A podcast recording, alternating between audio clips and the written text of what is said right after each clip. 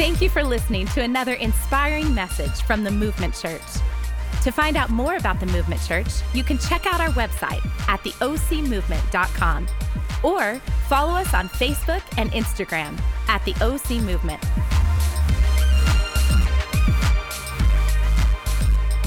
Good morning, Movement Church. Man, you chose the right Sunday to be here, and uh, we're excited. We got some great things in store for you. We always kind of try to keep you on your toes, and and I, there's a treat in store today that I think is going to be a monumental treat. Uh, as as many of you may know, we started this church almost six years ago. In September will be our six year anniversary. Megan and I moved here. Hey, thank you, that one of you that care about that. Um, for everybody else, you know, we're praying for you. But we, Megan and I moved here. We didn't know anyone here, and, and we just said, okay, God put this dream in our heart and then brought some amazing people to help us do that. And they're still part of the journey. And then God brought you, which you're even more amazing. So it just gets better and better. And along the, that was horrible. I just gave you a compliment and you weren't even excited about it. But along the way, we just felt it was not just important, but more like a mandate on our life to do everything that we can to help build the church, not just the movement church, but the church. Right now, all around Orange County are amazing churches that are meeting that are Bible based in Christ Center, and we're for them. They're not the competition. We're on the same team. And so, man, we're, we're about that not only in Orange County, but in Southern California, in the greatest state in the Union, the state of California, and all across the nation. We're, we're about helping, equipping, and empowering pastors and leaders to plant churches and to plant life giving churches that, that last and impact the community. And when we meet people with the same heartbeat, when we meet people with the same passion, we become best friends instantly. And a few years ago, uh, Megan and I had the great opportunity to meet an amazing individual and his wife, Brandon and Lindsay Stewart. And, uh, and we just got to talking, and instantly we just became great friends. Uh, they serve on a team at a great church in the Seattle area and were there for decades, literally. And they have just recently launched a ministry called Leading Second, which is all about equipping anyone who's not the senior pastor to help build the church. And man, that's a large group of people. And so we love them and are a part of that. And uh, in fact, this church has been a part of helping get that, that ministry off the ground. And along the way, I just said, hey, man, we would love for you guys to come and be a part of our church. And Brandon, we'd love for you to actually just preach and speak to our church. And so the stars aligned and God worked it out. And today you have just the, the great privilege of hearing an amazing word from an amazing man. And if he says something you don't like, come back next week. He won't be here. It's okay. And so, would you do me a favor? Would you please welcome to the stage my friend? Come on, Brandon Stewart. Come on, a little bit better than that. Good morning, church. How are we doing this morning? This is the, what is it, 11 a.m. service? So you're all well rested, caffeinated, like been up praying and fasting like like like we're like ready to have some church, right? Are we all good?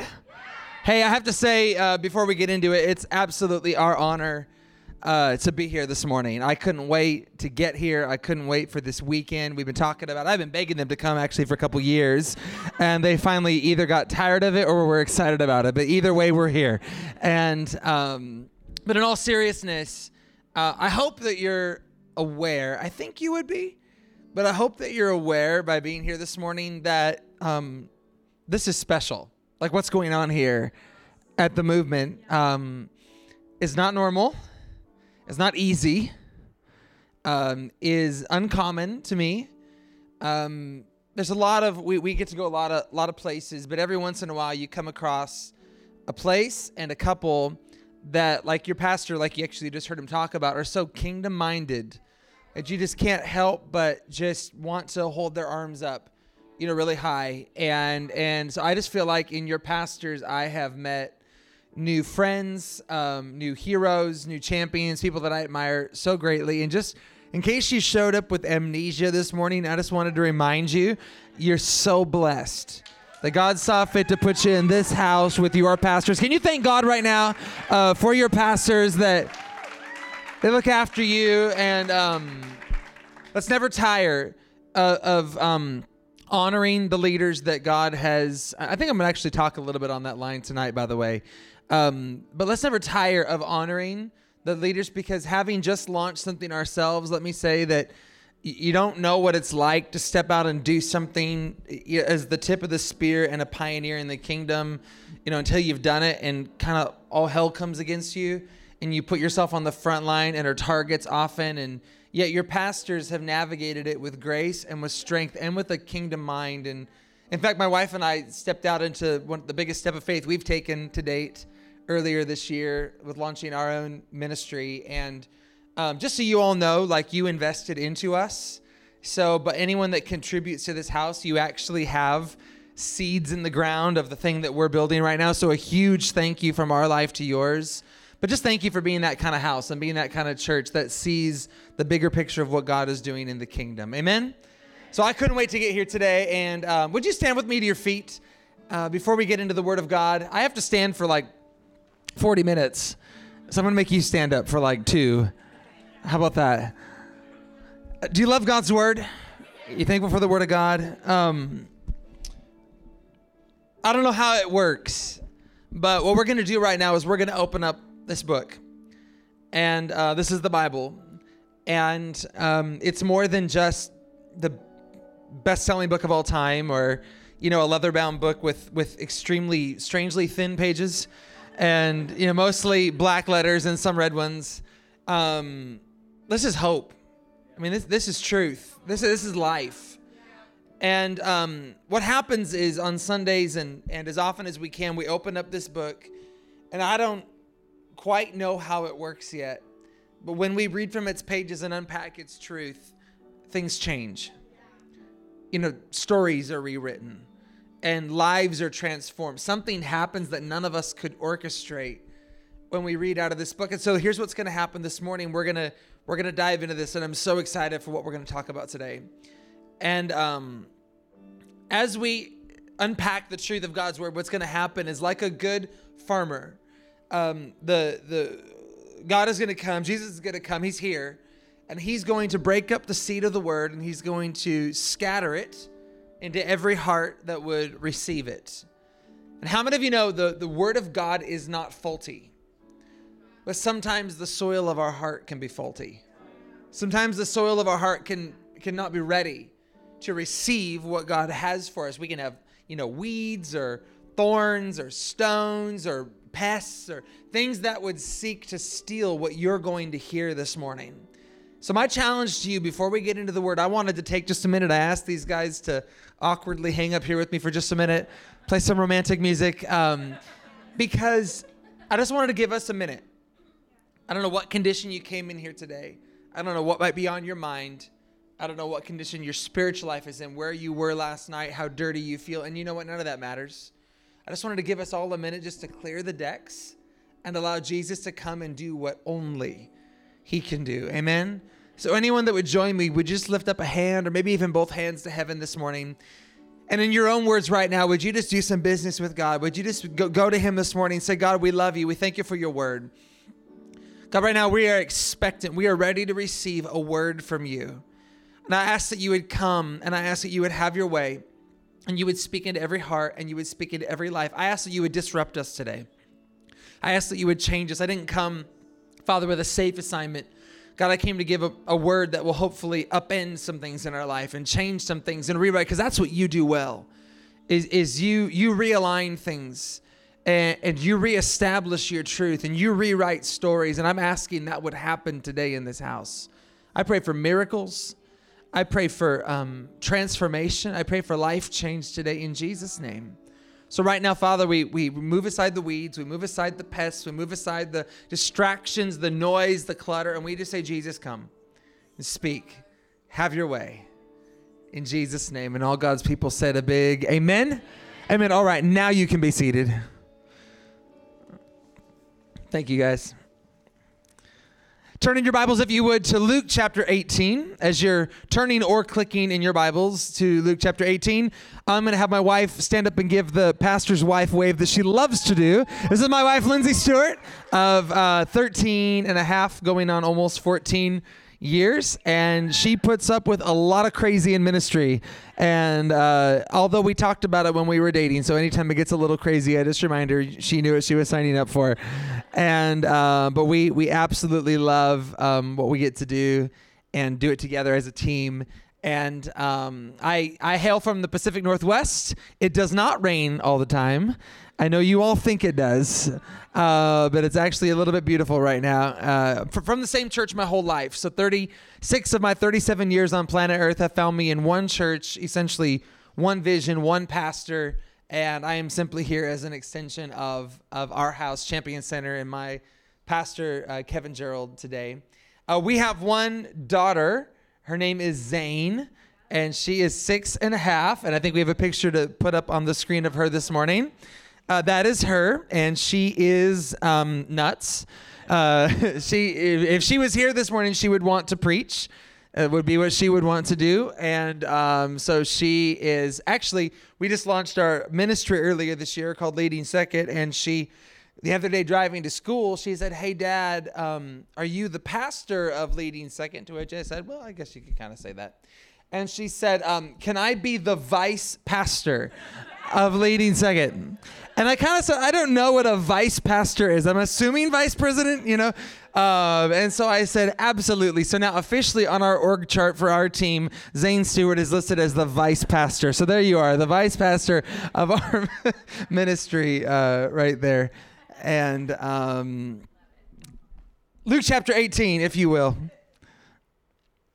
This morning, um, I'm going to title this message uh, in the form of a question.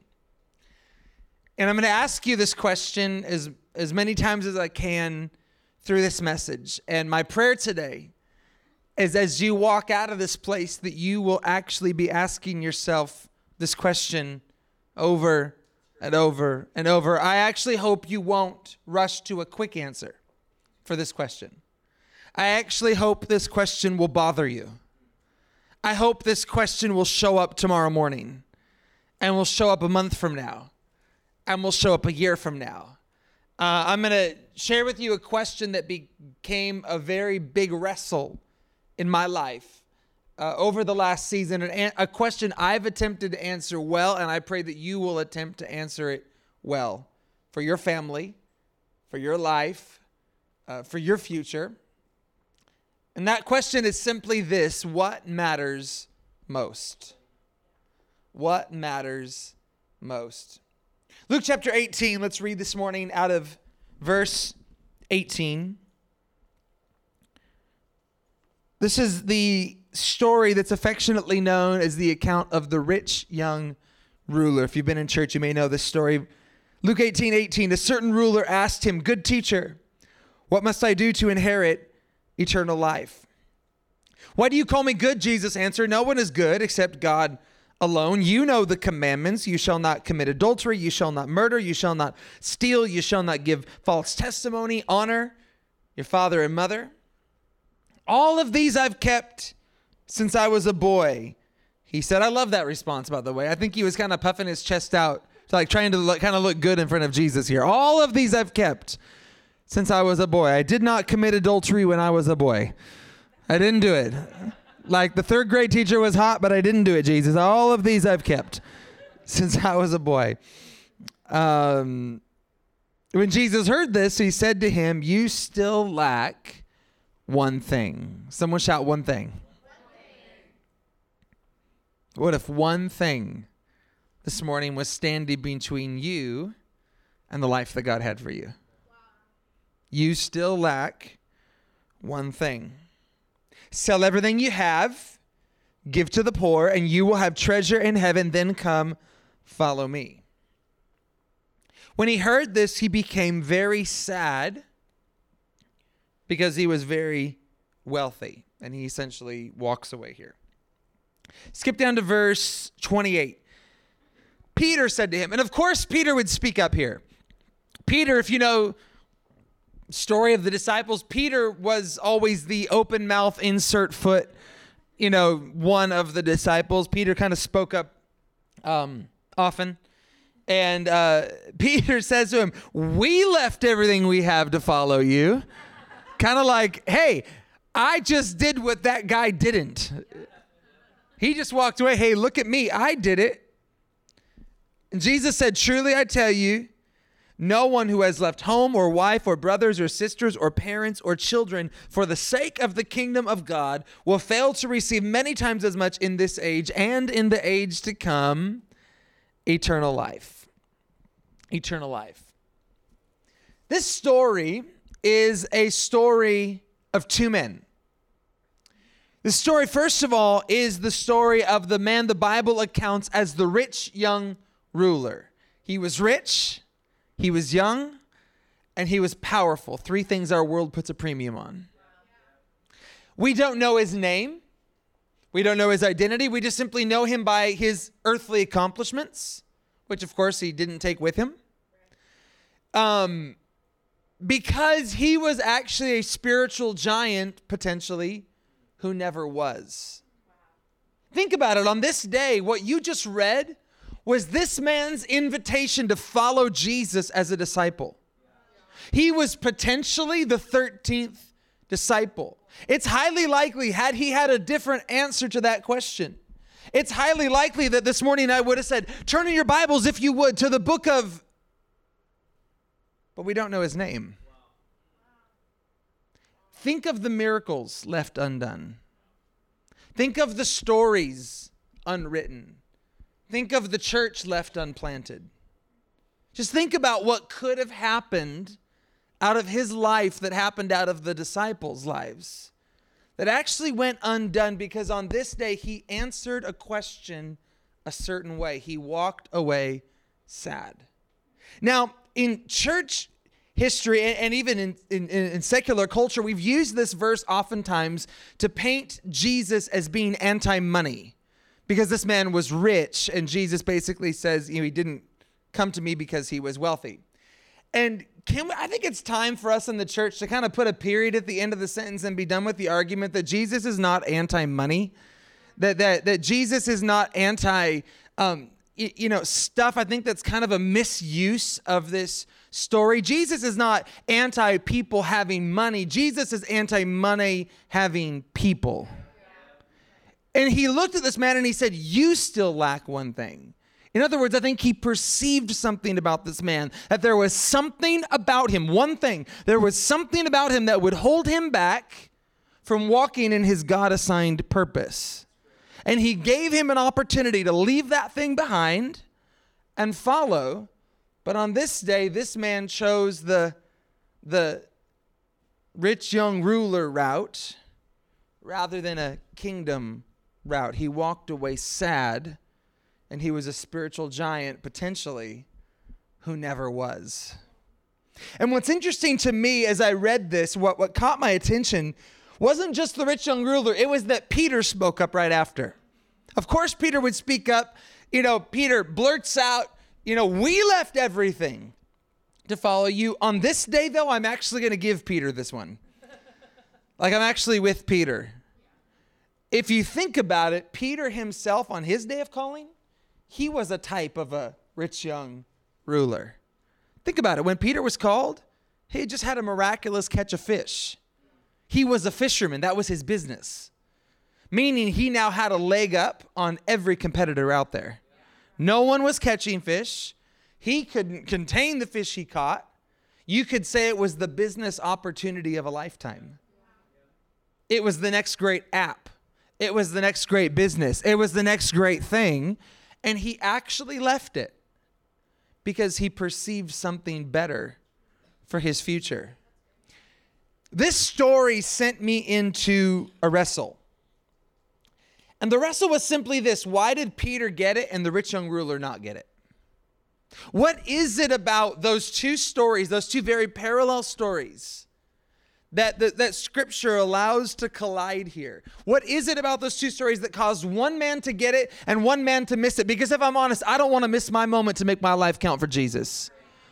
I don't want to miss my moment to put my stamp on the earth and say I did something for the kingdom of God, that, that the, the church moved forward on my watch, that, that I leveraged everything about my life, that his kingdom would come and his will would be done on earth as it is. I, I don't want to miss my moment.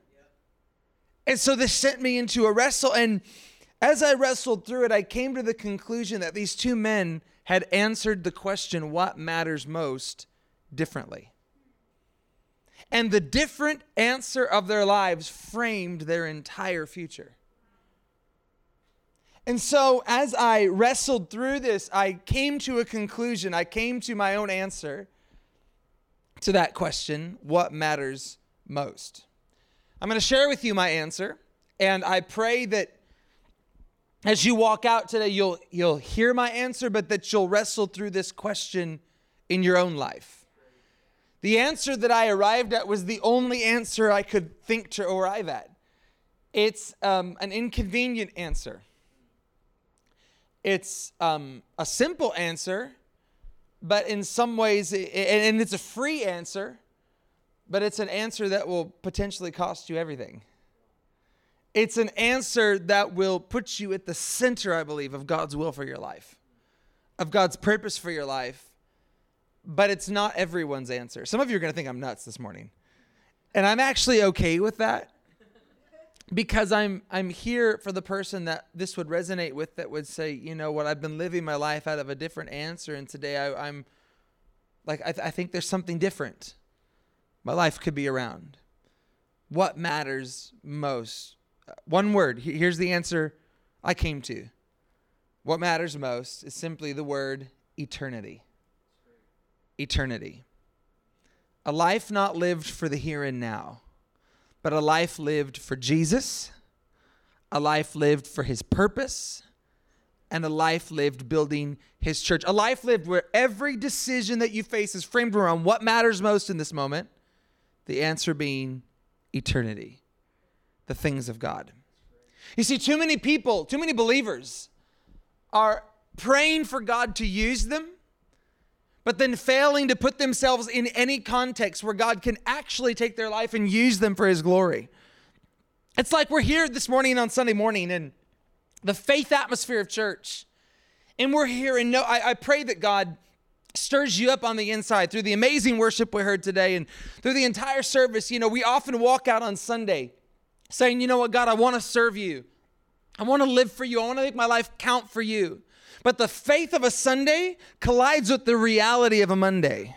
And we make decisions every single day that either move us more toward or farther away from the perfect will of God for our lives. And how you answer this question will frame every decision that you make.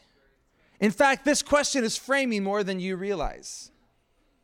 As I began to wrestle through this, I began to go back through my own life and just think about when has this question shown up for me? I remembered um, being a senior in high school looking for colleges. I had um, good grades in, in high school, which meant I had no life. Um, but I did have good grades, and I had some good opportunities after high school but um, I realized that because I was a, a church kid, because I was a kid that wanted to honor God, I had developed a filter on my college decisions. And my filter was that I would not take a scholarship offer, I would not go to a school that didn't also have a strong, life giving church close that I could be a part of every single week.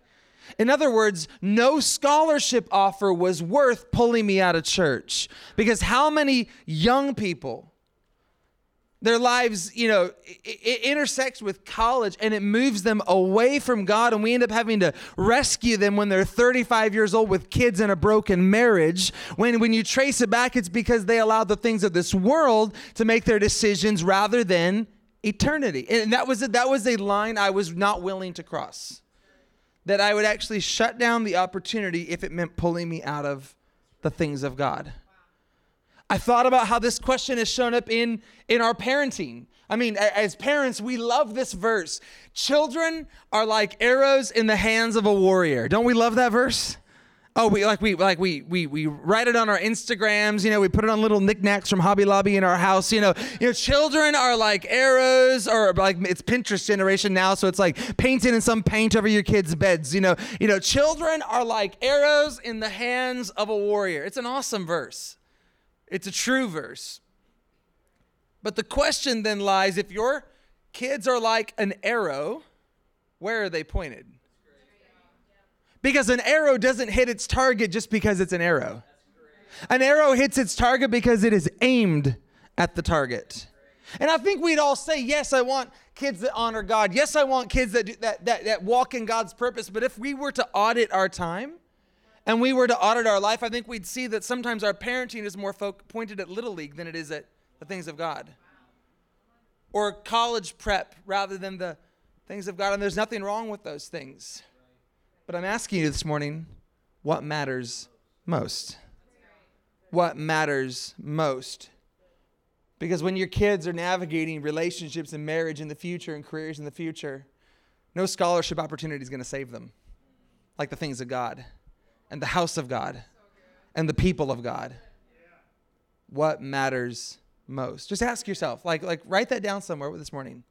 If you don't write anything else down, what, what matters most to me in my finances, in my relationships, in my decisions, as I go to work tomorrow? Like, what actually matters most to me? There's a lie the enemy tells us that, that he has, um, I think, planted deep sometimes in our hearts. And the lie goes like this if I let go, I will lose out. If I give something up, I therefore lose out. If I let go of that relationship that's holding me back, if I let go of that career that keeps me out of the things of God, if I let if, if I let go, I will lose out because we're programmed once we get something to keep it, to hoard it, to keep it close. But sometimes the kingdom revolves around people who are willing to let go of something good for something that's even better. So, as my wife and I um, navigated ministry and life and now parenting, and I feel like we came across some wrestles as we attempted to answer this question what matters most? And I'm going to share with you a couple decisions that I think we have tried to make. We are not perfect. Um, we are crazy. We're straight nuts, actually. Um, we we do I think some pretty uncommon things, but but our whole premise in life is just to move the church forward and to do everything we can to see God's kingdom come to earth. And and so your decisions and ours are going to look different, and that's okay. But I think that we can all wake up tomorrow morning with the same pursuit of, of answering this question well what matters most about my life right now? So I'm going to offer you a couple thoughts that I feel like we wrestle with often. We talk about these often. We feel like we have to navigate these things. And I, I think if you'll look, these things will show up in your life as well. If we're going to live for what matters most, I, first thought I want to give you this morning is this you're going to have to exchange perfection for purpose. If you're going to live your life around what matters most, you're going to have to exchange and ditch the perfect life for the purpose driven life. See, what does our culture tell us to do? Our culture instructs us and coaches us to wake up on a Monday in search of the perfect life, the perfect spouse, the perfect career, the perfect 2.5 kids with the white picket fence and the minivan and the dog that only one person in the family really likes in the first place, right? And and, and we, we wake up with this this desire I've, I've got to have the perfect life so that i can instagram it and everybody thinks we're really great you know and and we we we set out every day on the treadmill in the rat race on the search of and the quest of achieving perfection. And at lunch we slip over to the bookstore or we go to amazon's self-help section because we really are not adding up and we know we're not. And we collapse in bed at the end of the night exhausted tired saying to, you know today was a bummer of a day but tomorrow i'll do better tomorrow. Anyone ever lie to yourself and say like when i just get past this season things are gonna like like calm down you know? I'm gonna anyone ever like lie to yourself that way? That's like me daily you know? Oh if i can just get through summer you know summer's gonna be a little crazy anyone ever noticed like like that perfect life is a mirage? Like you never quite get there? Because you see, the truth is there's no perfect families. The person next to you, next door to you, I don't care what they put on Instagram. Like, there's no perfect families, there's no perfect houses, there's no um, perfect marriages, there's no perfect parents, there's no perfect careers. it's a mirage. It's a myth that we chase. It's it's it's a I want to offer you something better this morning. And that's a purpose-driven life. A life that wakes up every day and say, "Jesus, what do you have for me to do today?" I don't want to do anything less or anything more than what you want for me to do today.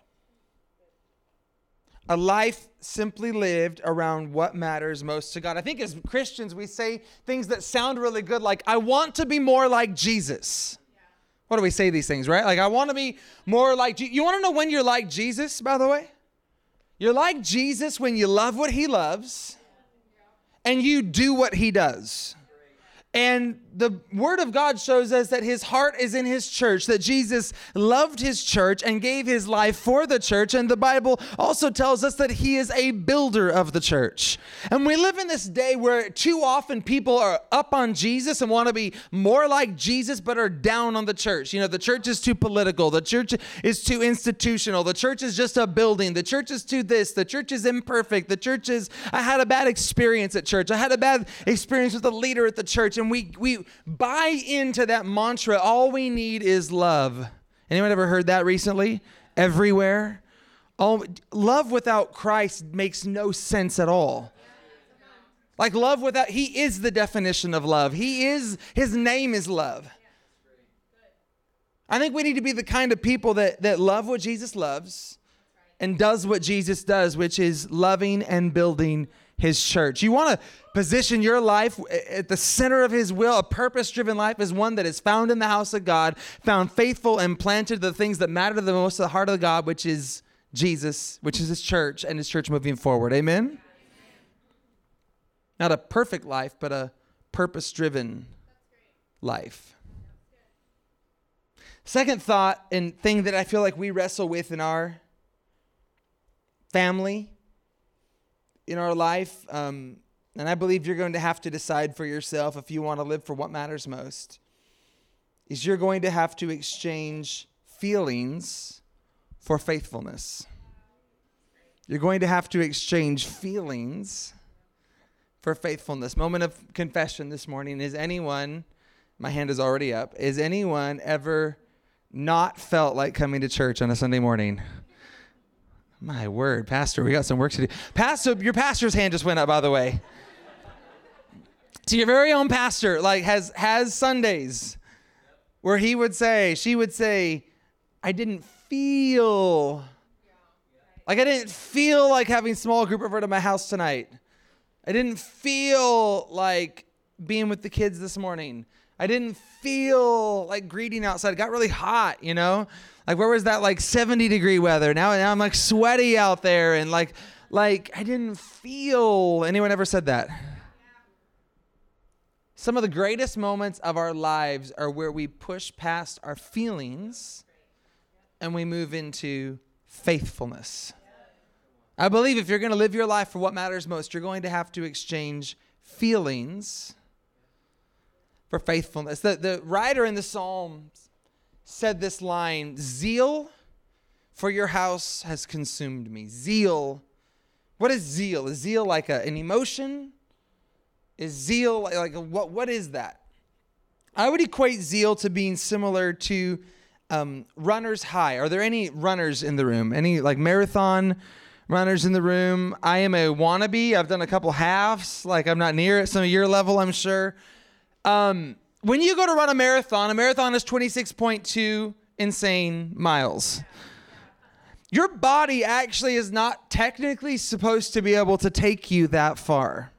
Like you don't have the the the the, the energy, you don't have the you know the um the, the storage of, of nutrients you don't have enough to run that far. So what happens is once you get past mile 18 or 20 you're now running on sheer adrenaline right? You're you're now you're now running past your feelings. You're now running past what you're capable of but you finish strong and you finish well. So then what happens when you have when you when you cross the finish line your body is rushed with this euphoric feeling your body experiences this euphoria known as runner's high, which anyone that, you know, some people look at runners and say, you're crazy, but runners get addicted to running. It's like CrossFitters. Like all they do is talk about running, all they do is talk about CrossFit. Anyone know anybody like that? Like, uh, and all they do is talk about running, running, running. It's because they experience the high of moving past their feelings to finish their race.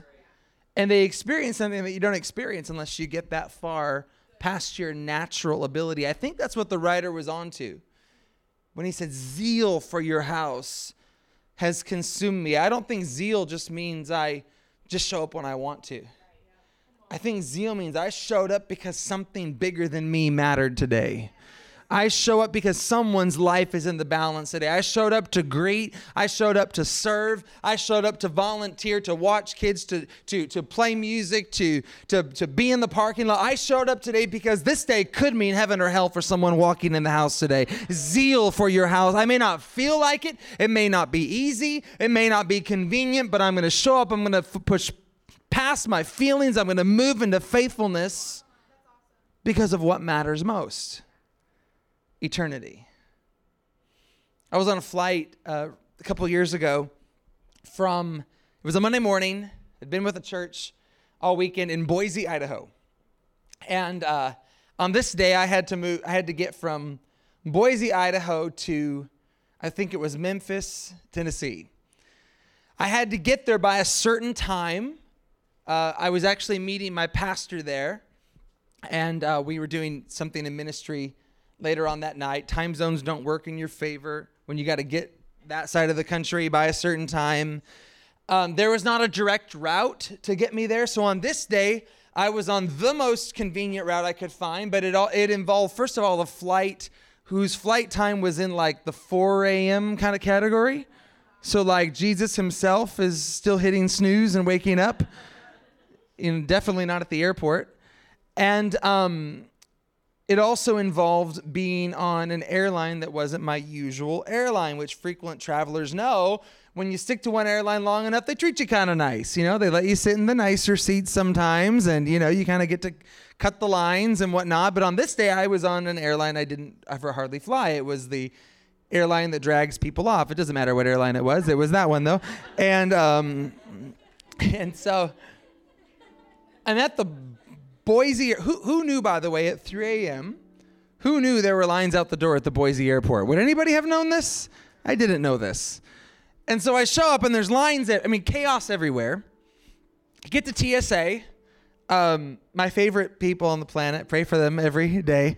Um, and uh, no, no quick lines open that morning. I mean, literally hour long lines. I'm already running late, as we do, and um, managed to get through security, catch the plane on time.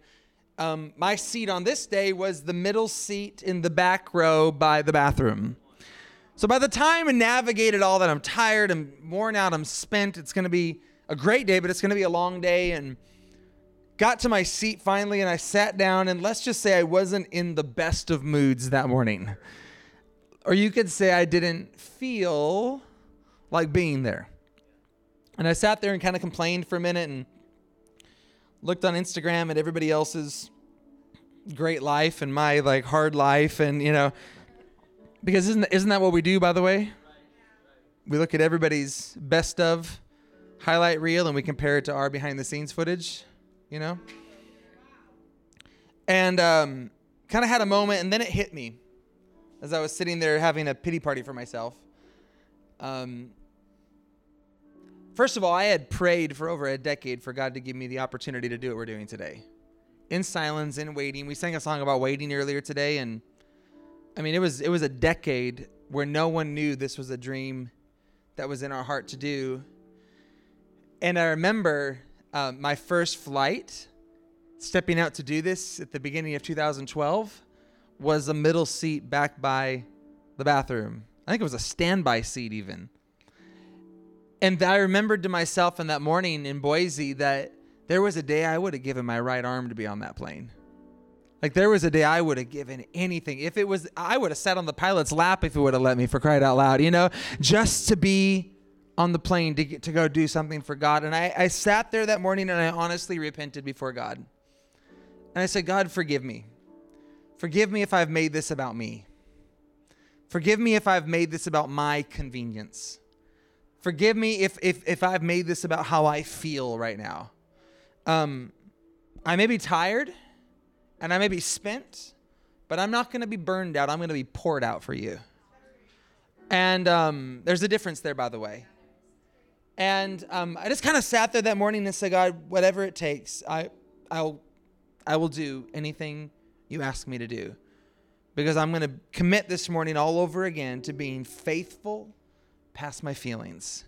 I'm going to show up even when I don't feel like it. I'm going to tithe even when I don't feel like it. I'm going to encourage somebody even when I'm having a bad day. I'm going to do for someone else what I what I, am believing God to do for me. I'm just going to live beyond me. I'm going to live beyond my feelings and I want to hopefully arrive somewhere at the end of the day and hear those beautiful words, "Well done, my good and faithful servant."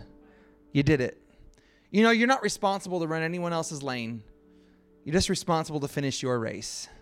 Let's not get caught up in competing and comparing. And you were never supposed to be in someone else's lane. You're supposed to be right where you're at today, serving Jesus. And all He asks of you, all He asks of me is to run strong, run well, push past the feelings, push past the points where you want to quit, run strong, show yourself faithful, and you'll hear those words like I pray to hear. Well done, my good and faithful servant. What matters most? What matters most. I pray that you'll wrestle with this today. I pray that you'll leave here today and ask yourself what matters most in my finances, what matters most in my marriage, what matters most to those arrows I'm pointing somewhere, what matters most. I'm going to close with this story. This okay for just a minute? Are we, are we good? First Samuel, in chapter 1, um, is the story of um, a woman named Hannah and a man named Elkanah. And um, Hannah never had children, and she prayed for children. She believed God. She asked God for children, never had children. And she got so desperate that um, one day she's, she's praying and she's crying out to God. She wanted a son, just, just one son, so badly. She got so desperate, she said, Okay, God, here's what I'm going to believe. If you'll give me a son, I will give him back to you. Like, how crazy upside down faith is that? To believe God for something just to give it back to Him. And I think sometimes the greatest moments of our life are not the moments where we get something, but the moments where we give something. Peter experienced that. The heroes of the Bible have experienced these moments where they give something up. And what's amazing about that story is that God answered her prayer. He gave her a son, and she was faithful to her word. When, when, he, when it was time, she brought him to the temple.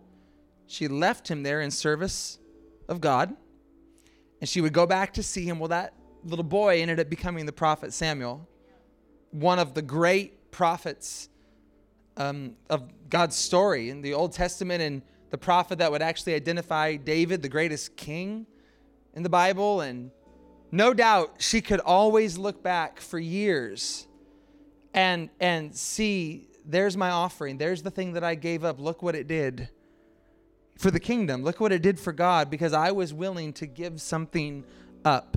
Because the enemy lies to us and says that when we get something we're supposed to keep it for ourselves but in the kingdom sometimes the greatest opportunities and the greatest moments we have are the moments where we give something up what matters most What's interesting about this story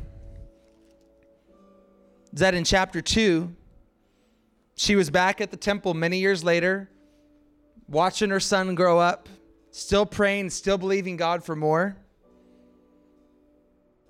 The priest was with her one day and he said these words to her. He said, May the Lord give you children by this woman to take the place of the one she prayed for and gave to the Lord. And the Lord was gracious to Hannah she gave birth to three sons and two daughters. Meanwhile, the boy Samuel grew up in the presence of the Lord. Look where she ended up at the end of the day. At the end of the day, she got to see her offering, her one, go out and do something great for God. And she gained five more children as a result Because that's what God does. When you give up something for Him and you answer this, our God is not a God who's a taker, our God is a giver. And when you answer this question, well, what matters most? I just, I don't know in what form it will come, and I don't know in what season it will come. But when you give your life over to God and you say, God, my life is an offering, take me as I am, take me as you want to use me, it is amazing how God finds a way to come and give you so much more than you ever gave up in the first place. So, any decision you make walking out of this message today, what matters most? I just promise you, God will show himself faithful to you. And you watch where your family will end up, watch where your life, watch where your career will end up when you answer this question well, what matters most? Father, today I pray for every single person in this house today. I thank you for the movement church. I thank you for every person that has found their way into this house. And God, I just pray that as we leave here today, I pray this question would resonate deep in our hearts, deep in our lives, and deep in our spirits. I ask God that we would be found faithful with this answer. I ask that you would bring this answer back to mind as we go to work tomorrow and as we parent and as we make career decisions and life decisions. Oh God, let us be the kind of people that love what you love and build what you build and keep the things that are close to your heart close to ours. That you would break our hearts this morning, God, for what breaks yours. And I ask, Father, that as we attempt to do all of this, I, I just ask that you would find us faithful and that we would hear those words Well done, my good and faithful servant. You did it. You ran the race. You crossed the line. You finished your assignment. I ask that that would be said of me and my family in this house. I thank you for this house, God. I thank you for this church. I thank you that it's no accident this church is here. I thank you for the small army you're assembling right now. And I thank you, God, that, that we haven't even begun to see what you're going to do through this house. We haven't even begun to see what you're going to do through the selfless men and women that are signing up today, Father, just to be on board and be church builders and be all in. And i just ask god that you would that you would raise this church up father to be a significant light to a community that desperately needs to know you. I ask that your hand of blessing would be on this house. I ask god that favor would be on this house that you would open doors for this house god that no that no man could shut father that you would take this house that you would multiply this house father all for the glory of jesus christ and we just commit today, Father, we're going to do whatever we can to be a part of the story you're writing here. In Jesus' name. In Jesus' name. Come on, if you agree with that this morning, just say in Jesus' name. In Jesus' name. With every head bowed, every eye closed, every person in prayer, I do want to ask you one question as we get ready to dismiss this morning. Um, that question is just simply Do you know Jesus? Do you, do you know him? Do you know him as Savior? Do you know him as Lord? Have you ever consciously given your life to him? You know, the foundation of everything we've talked about today is a life lived for Jesus. A life lived that knows his love. Friend, I don't know your story and your background and where you've been and what you've done and how you feel today, but I know Jesus and I know his story. And I know that he rewrites stories and he gives new hope and he gives a new future. He died on a cross and he rose again couple thousand years ago for you because he saw you, because he loved you, because he knew that you would be here today in a position to receive his free gift of salvation. I, I wonder if today is your day. If maybe you're here this morning, you've never heard an invitation to give your life to Jesus.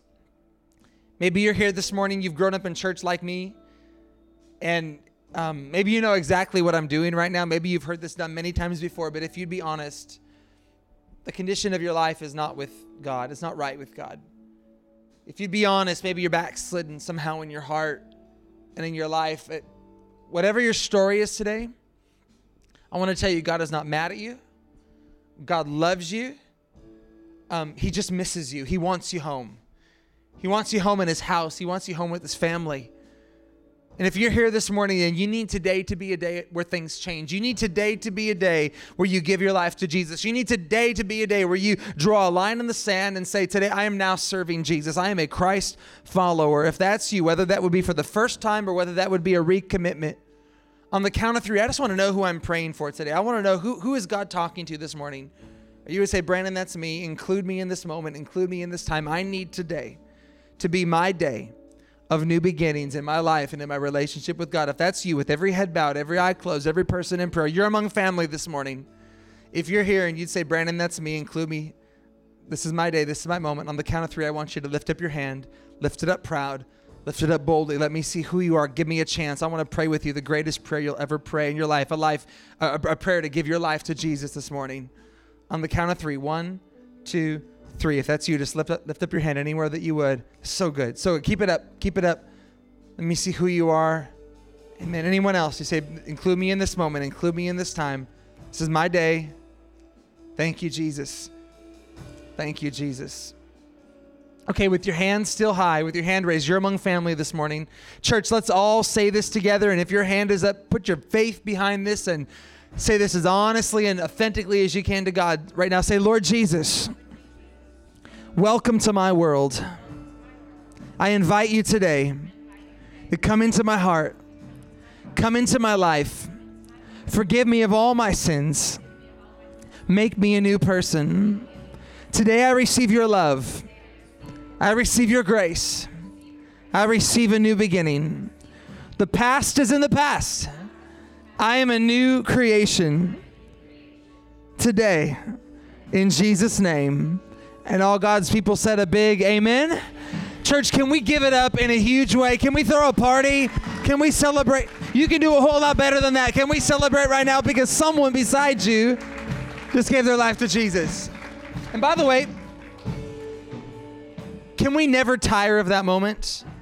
Like, like I literally came all this way just for that moment that someone would put their faith in Jesus again. If you're here and you did that, let me just say, welcome to the family of God. Um, we're so excited for you. Last thing I'm going to say, and then um, Pastor Carey will call me off like the Oscars here. Um, if you're here and you're a believer and you haven't actually committed that this is going to be your church, and you're going to put down roots, it's the second greatest decision we make as believers. Second only to our decision of salvation is where we're going to put down roots, where we're going to be planted. If you've never done that, can I just encourage you to make today that day for you? Saying, you know what, I found my home. I'm not going to look any longer, um, but I'm going to marry this vision. I'm going to go all in. I'm going to put down roots and I'm going to believe that Psalm 92:13 is going to be my story that planted in the house of the Lord, we will flourish in the courts of our God. I believe if you'll do that, I believe that today will also be a day where you look back and say, it was a great day of blessing on my life when I made that decision to put the house of God first. So we love you, church. Thank you for having us this morning.